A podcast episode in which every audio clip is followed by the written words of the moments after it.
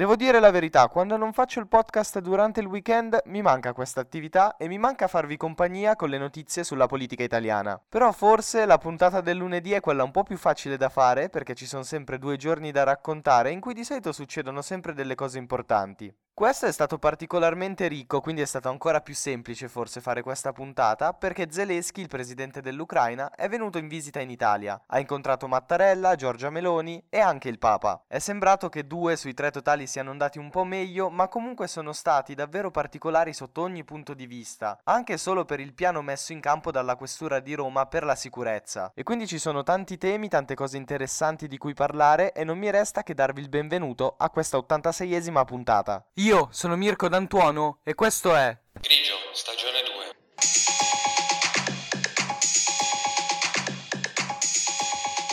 Grigio, stagione 2.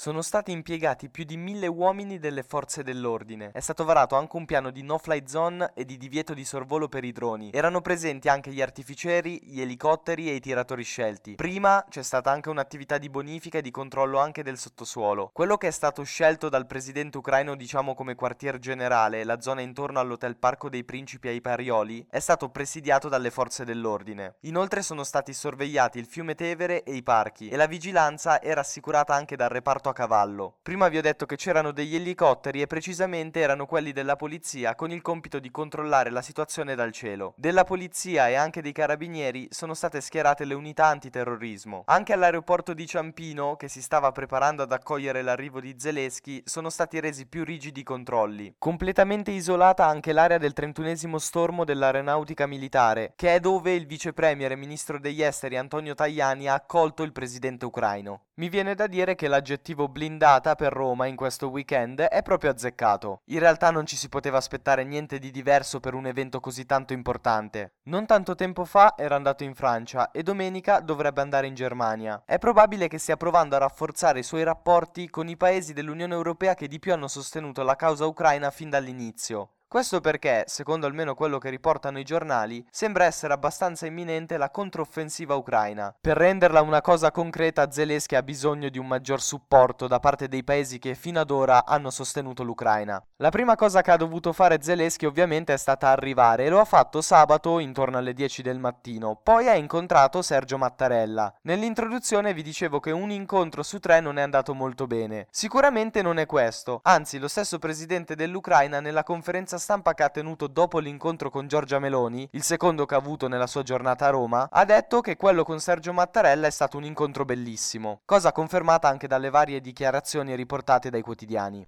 Sempre in quella conferenza stampa, prima in realtà del passaggio dedicato a Sergio Mattarella, ci ha tenuto a ringraziare il nostro paese per aver accolto 175.000 ucraini dall'inizio del conflitto. Ha anche detto, e vi riporto le sue parole, che l'Italia ha fatto un passo importante diventando più indipendente dalla Russia dal punto di vista energetico. Infine ha rivelato che con Giorgia Meloni ha parlato anche del futuro coinvolgimento di alcune aziende italiane nella ricostruzione dell'Ucraina una volta che la guerra sarà finita, si spera il prima possibile. Forse può apparire un po' strano o inaspettato, l'incontro che non è andato benissimo è proprio quello con Papa Francesco. Si dice che sia stato un po' negativo per via del comunicato stampa che è uscito dopo il colloquio che c'è stato tra i due che è durato circa 40 minuti. Questo in effetti è un po' debole, un po' scarno perché si parla soltanto in maniera anche molto generica della necessità di continuare gli sforzi umanitari a sostegno della popolazione. E ad esempio il giornalista e vaticanista del Corriere della Sera Gian Guido Vecchi ha osservato che il fatto che non si parli minimamente della mediazione diplomatica per il cessate il fuoco per una tregua più duratura potrebbe significare che almeno per il momento Zelensky voglia limitare quell'azione di pace, quella missione di pace di cui aveva parlato Papa Francesco a fine aprile. Come ho detto all'inizio della puntata, sabato mattina Zelensky è stato accolto dal ministro degli esteri e vicepresidente del Consiglio Antonio Tajani italiani. C'è anche un altro vicepresidente del Consiglio che è Matteo Salvini, che però si sa che ha posizioni un po' più filorusse rispetto a Meloni e allo stesso Tajani.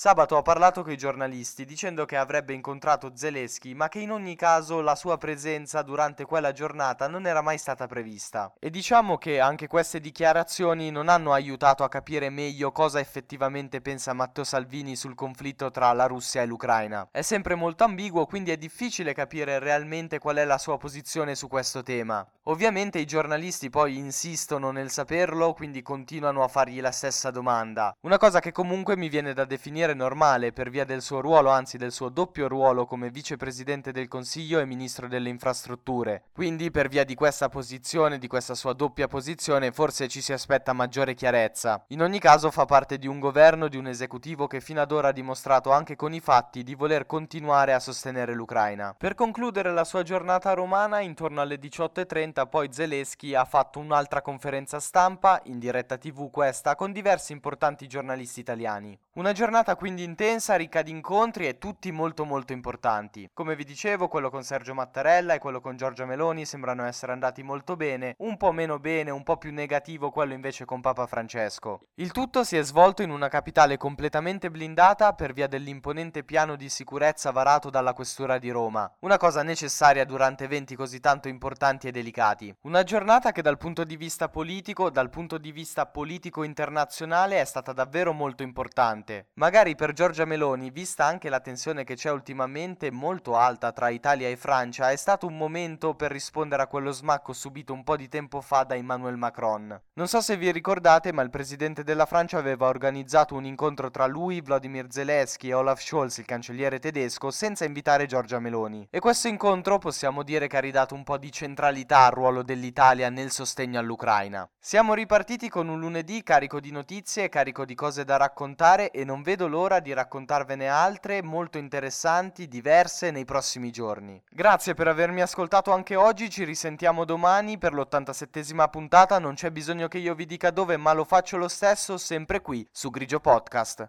Io sono Mirko D'Antuono e avete ascoltato Grigio, stagione 2.